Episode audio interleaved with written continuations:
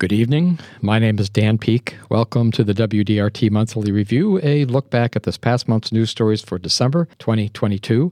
I am recording in a studio at the Mead Public Library, Sheboygan, Wisconsin, 24 hours ahead of broadcast. This is my final broadcast. So it's December 2022 and broader my view of news. It's not about answers, it's about questions. And most importantly, what are our values? We are all open to bias and influence. It's increasingly important to be both more open and more discerning. So here's my list of topics Trump. Seven years ago, Trump rode down his golden escalator at his New York Fifth Avenue Trump Tower to announce his candidacy for president. Trump describes his famous elevator scene with, It looked like the Academy Awards. Make America Great Again, MAGA. MAGA was Trump's pitch. MAGA morphed from a noisy minority of Republicans into the mainstream of the Republican Party. MAGA started with Trump casting Mexico and Mexicans as the other, as authoritarians do, inventing problems only they can solve. Trump claimed Mexico was sending immigrants to the U.S., stating, When Mexico sends its people, they're not sending the best. They're sending people that have lots of problems, and they're bringing those problems with them. They're bringing drugs, they're bringing crime, they're rapists, and some, I assume, are are good people. The initial launch received tepid support, but enthusiasm built as Trump fueled a virtuous circle of hate and media hanging on every pronouncement. He speaks for me. He's a successful businessman. He won't govern like he campaigns. He'll be presidential. Only the first of which proved true. He was not a successful businessman. His taxes show Trump turning Trump Sr.'s large fortune into a small fortune. His brand of governance proved to be more vicious than his campaign, but it turned out Trump did speak for a large constituency, all with grievances. Seven years later, Brenda Wineapple has this headline for the New York Times this week Donald Trump is now forever disgraced. Her explanation references the December 17th, January 6th committee criminal referrals against Trump on at least three charges. Here's Wineapple's comment. These unprecedented referrals suggest that Mr. Trump, who as president took an oath to uphold the Constitution, not only violated that oath, but also committed a series of specifically indictable crimes. One of these referrals for the crime of inciting an insurrection is the most stunning, the most unpredictable, and most crucial for its implications and its remedy, which includes barring the former president from holding political office. Now, whatever the Department of Justice decides to do, and whatever Special Counsel Jack Smith discovers or determines, the January 6th committee has achieved what the impeachment of Mr. Trump could not a series of referrals that caps an expansive and heartrending investigation into the abuse of power, the obstruction of Congress, and the aiding and abetting of a rebellion, condoned, if not designed, by an American president. Wineapple drew an analogy to President Andrew Johnson, who was impeached but never saw himself as being disgraced. Trump will be remembered as lawless, indicted or not, and will be disgraced in perpetuity as Andrew Johnson should have been. Speaking of those committee referrals, here is how the committee co chairs, citing Trump as the central cause for the attack on the U.S. Capitol, explained the actions of the committee. Chair Benny Thompson, Democrat Mississippi, in a forward to the committee report, our country has come too far to allow a defeated president to turn himself into a successful tyrant by upending our democratic institutions, fomenting violence, and, as I saw it, opening the door to those in our country whose hatred and bigotry threaten equality and justice for all Americans. Vice Chair Liz Cheney, Republican Wyoming, added, the committee recognizes that this investigation is just the beginning. It is only an initial step in addressing President Trump's effort to remain in office illegally. Prosecutors are considering the implications of the conduct we describe in this report as our voters. Trumpsters were frequently described as a B team, a gang that couldn't shoot straight, but the shockingly broad plan and the narrow miss of the attempted coup should serve as a wake up call. Here is history professor and blogger Heather Cox Richardson's synopsis of the committee report. Former President Donald Trump, before the 2020 election, planned to declare he had won, even if he actually lost, and how he executed that plan. It then laid out how he maintained he had won, even as his own lawyers and campaign advisors repeatedly assured him that the conspiracy theories on which he was relying were false. It showed how he contested Democratic candidate Joe Biden's victory counts in court, uh, losing 61 times, and then pressured state officials to find the votes he needed to win. When those attempts to hand him the election all failed, he turned to trying to steal the election through pressuring state officials to create false slates of electors that chose him rather than Biden, and then pressured the Department of Justice to get states to turn to those electors by alleging falsely that the department thought the election was fraudulent. Its leaders had said repeatedly in no uncertain terms that the election was not fraudulent. When Justice Department leaders refused, he tried to put a loyalist, Jeffrey Clark, at the head of the department to do as he wished. He was stopped only when the department leaders threatened to resign as a group. That left him with a plan hatched by right wing lawyer John Eastman. The plan hinged on the outrageous idea that the vice president, in his capacity as the person to oversee the counting of electoral ballots, could decide not to count the legitimate ballots for which Trump loyalists had submitted competing ballots, enabling him single handedly to throw the election to Trump over the wishes of the American voters. Eastman itself admitted this plan was illegal. And yet, it was Trump's last hope to look like he was playing by the rules. When Trump's Vice President Mike Pence refused to participate in the scheme, Trump went to his final card, his trump card, if you'll forgive me, his base. Exactly two years ago, on December 19th, 2020, when it became clear that his campaign lawyers had lost their legal challenges and the real electors had filed their electoral slates, Trump tweeted to the supporters to urge them to come to Washington, D.C. on January 6th, the day before those electoral votes would be counted, and confirm Biden's election to the White House, falsely claiming what he knew to be untrue. This was statistically impossible for him to have lost the election. He told his supporters, big protests in D.C. on January 6th, be there, will be wild. Thank you to Cox Richardson. Committee member Representative Jeremy Raskin, Democrat Maryland, cautioned the best predictor of a successful coup is a recently failed one where the plotters learn the weaknesses in the existing structure and then uh, regroup to try again. There must be no second chance for the coup plotters, which is what Section 3 of the 14th Amendment is all about. Brenda Wineapple's reference to the impeachment of former President Andrew Johnson explains Section 3 of the 14th Amendment, ratified just after the Civil War, allows for disqualification from holding office. I do have a nomination for hero. If the committee moved the needle to paint an accurate picture of the insurrection and capture public attention, and they did, that hero is former White House aide Cassidy Hutchinson, whose appearance on one of the live broadcasts of committee uh, proceedings was described as a moral reckoning that jarred the public view. This from the Financial Times. She told the committee, You know, I did feel like it was my obligation and my duty to share what she knew, because I think that if you're given a position of public power, it's also your job, your civic responsibility to allow the people to make decisions for themselves. And if no one's going to do that, like somebody has to do it. Hutchinson's moral reckoning stands in stark contrast to a court filing recently that revealed Fox News Channel personality Sean Hannity pushed the idea on air that Trump had won the 2020 election, even though, as he said under oath, I did not believe it for one second. This month, Trump, arguably the leader of the Republican Party, went so far as to call for the termination of all rules, regulations, and articles, even those found in the Constitution. Trump posted on social media in his trademark block capitals unprecedented fraud requires unprecedented cure, and his party leaders went silent.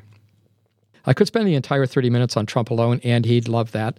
But the more important part is about what happens next. Turning back to Trump's, it's like the Academy Awards remark. Olivia Nuzzi, writing for The New Yorker this month, picked up on Trump's fascination with the movie Sunset Boulevard.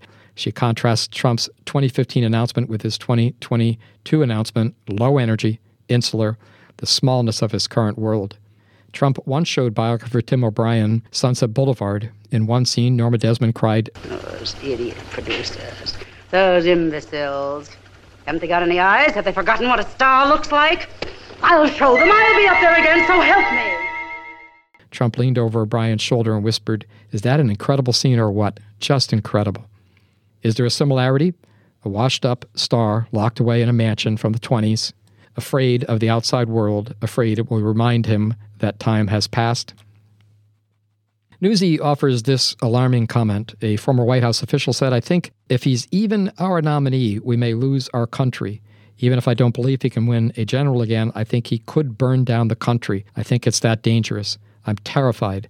Current staff, this person said, reflects this. No decent person wants anything to do with him, the former official said. I think he knows he's got an effing F team and he's embarrassed by it. Still, this person admitted the F team may have a point.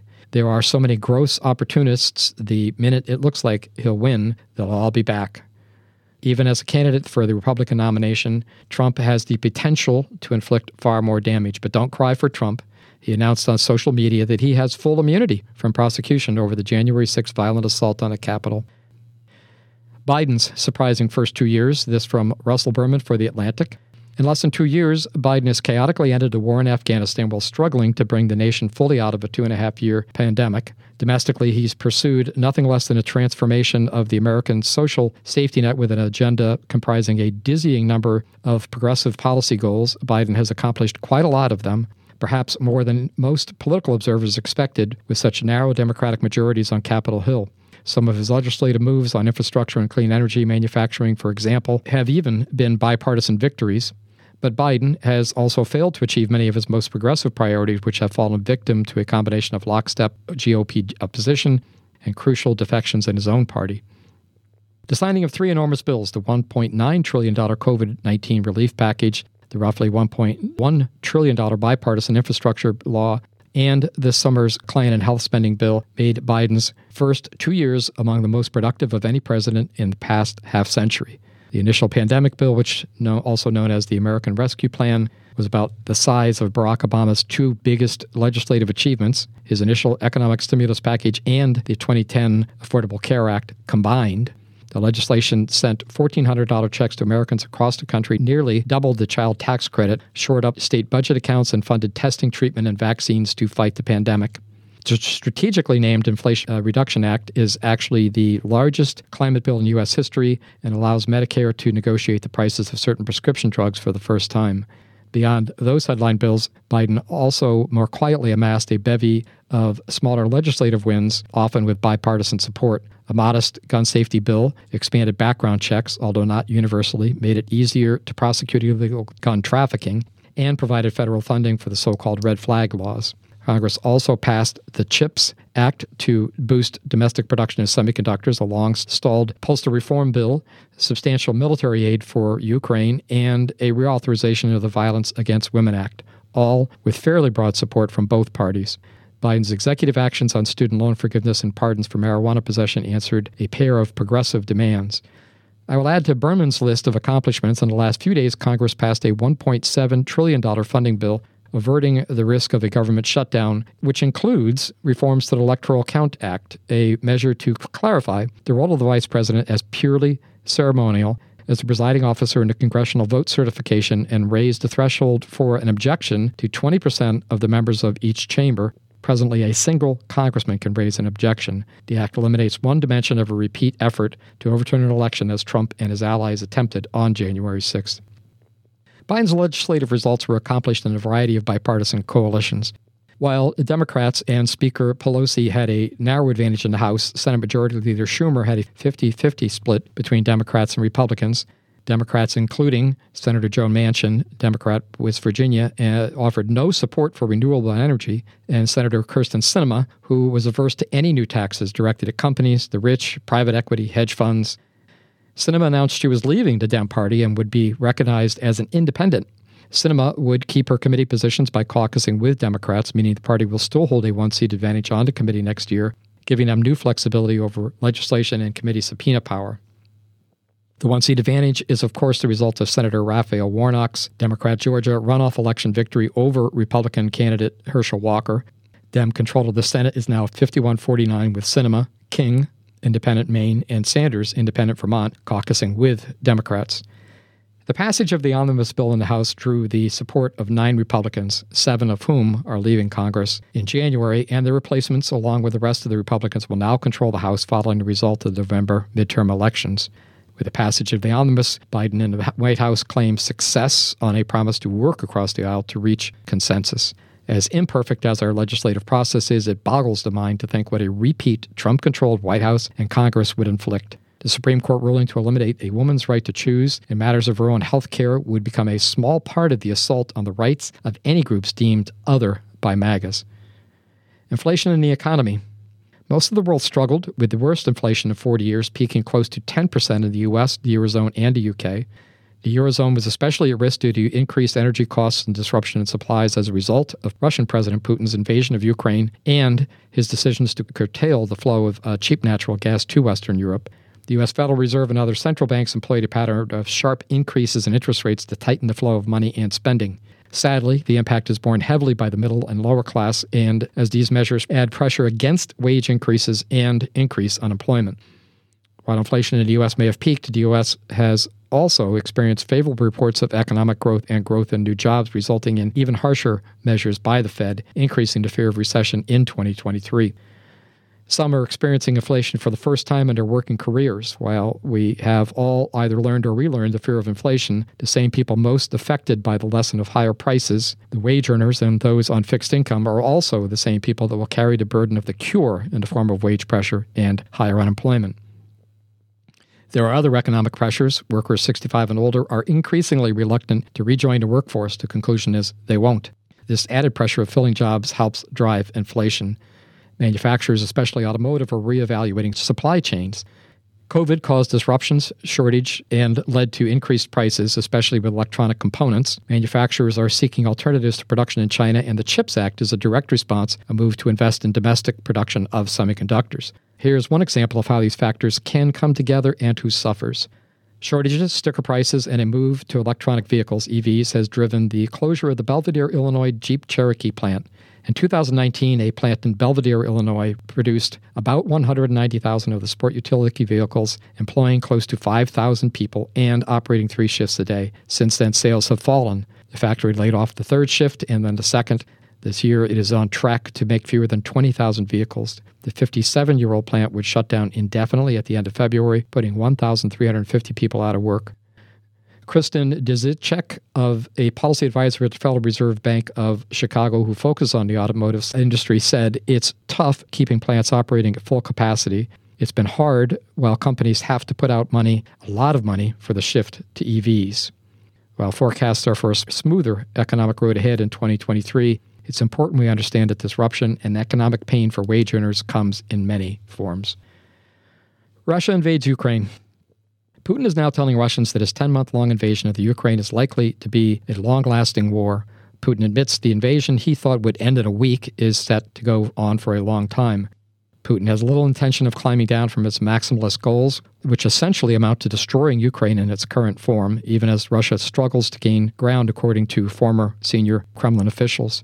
Putin purports to be open to peace talks, but only on the condition that all of his demands are met. The U.S. and its European allies are continuing to back Ukraine, which has made the recovery of its lost territory a compulsory preconditions for talks. I would venture to say that things could be a heck of a lot less complicated for the Russians in Ukraine if they would just get the heck out and just take their troops out of the country, U.S. National Security Council spokesman John Kirby said this week. Short of that, which obviously doesn't seem to be something that Mr. Putin is willing to engage as an idea of simplifying issues in Ukraine, we're going to continue to make sure he, we can support Ukraine's efforts to defend itself. Putin also indicated Russia's domestic crackdown on dissent and heightened preparations for possible threats would continue. Russia has made discrediting the armed forces, essentially any unauthorized criticism of the war, illegal, while Putin declared martial law in the four annexed regions and raised alert levels in eight other provinces on the Ukrainian border. Meanwhile, this week, Ukraine's President Vladimir Zelensky made an impassioned plea before Congress and the American people to keep up support for Kiev as it fights Russia's invasion, thanking lawmakers and the U.S. public for broad and bipartisan support.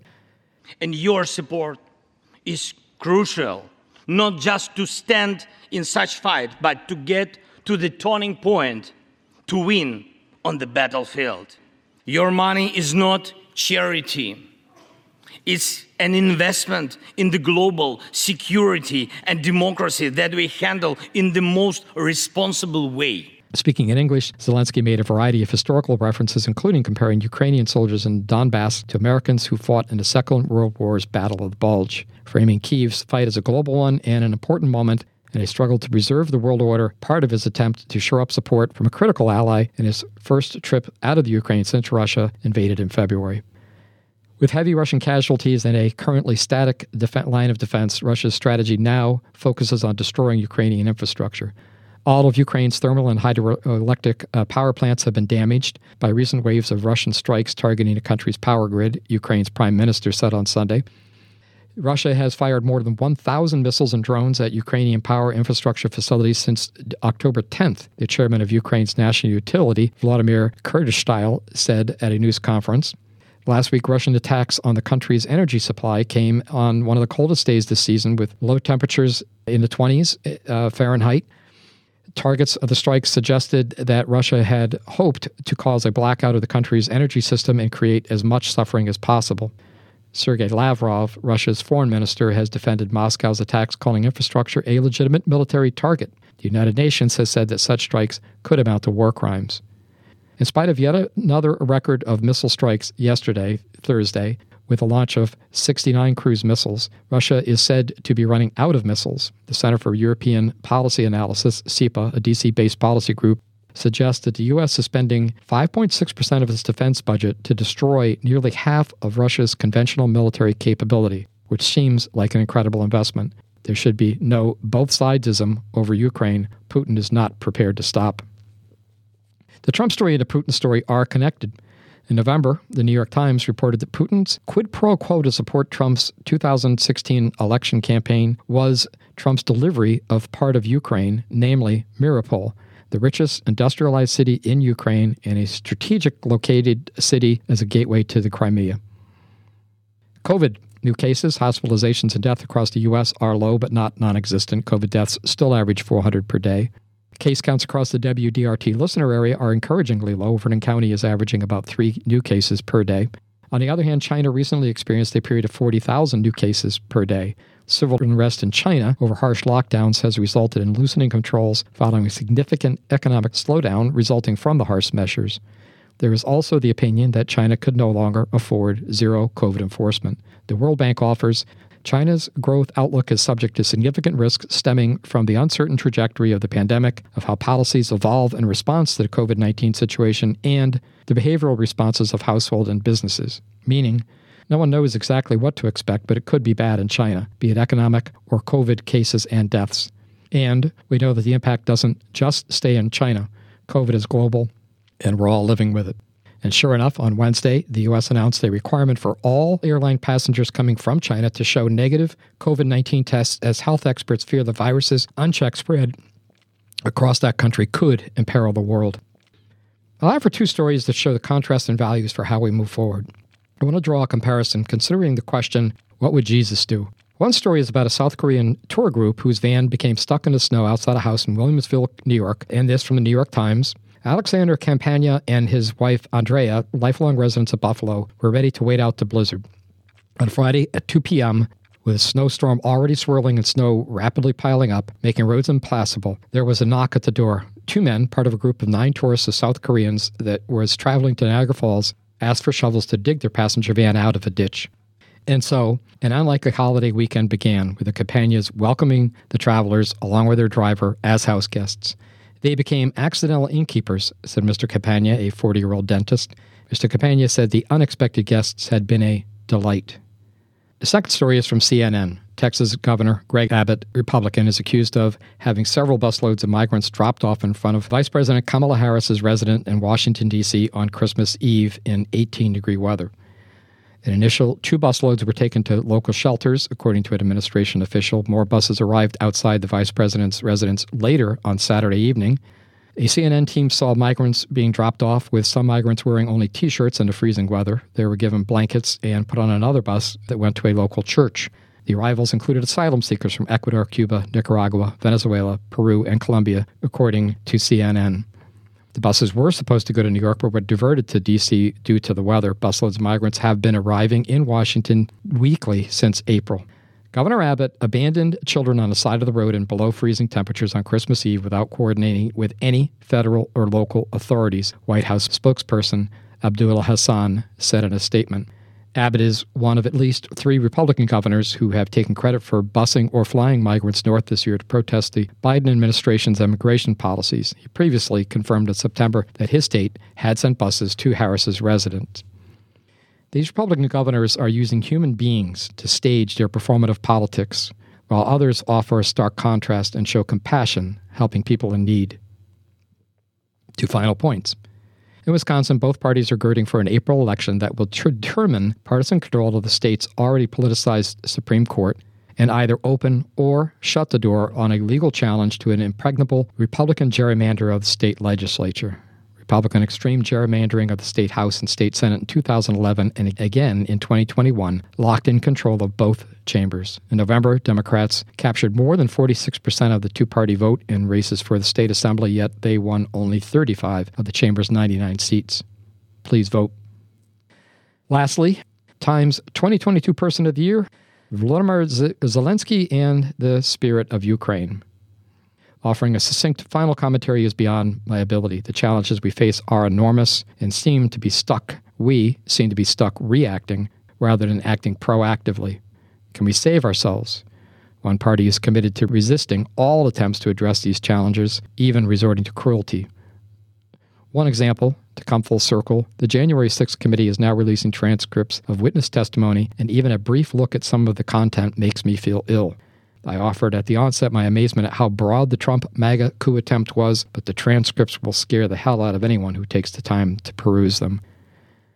But if the risk of living under authoritarianism is not a concern, there's a longer list with the climate crisis at the top of most listeners' lists. My hope has been to help open our eyes to the challenges with a better understanding of the challenges and of coming up with good solutions. Pointing fingers is not enough.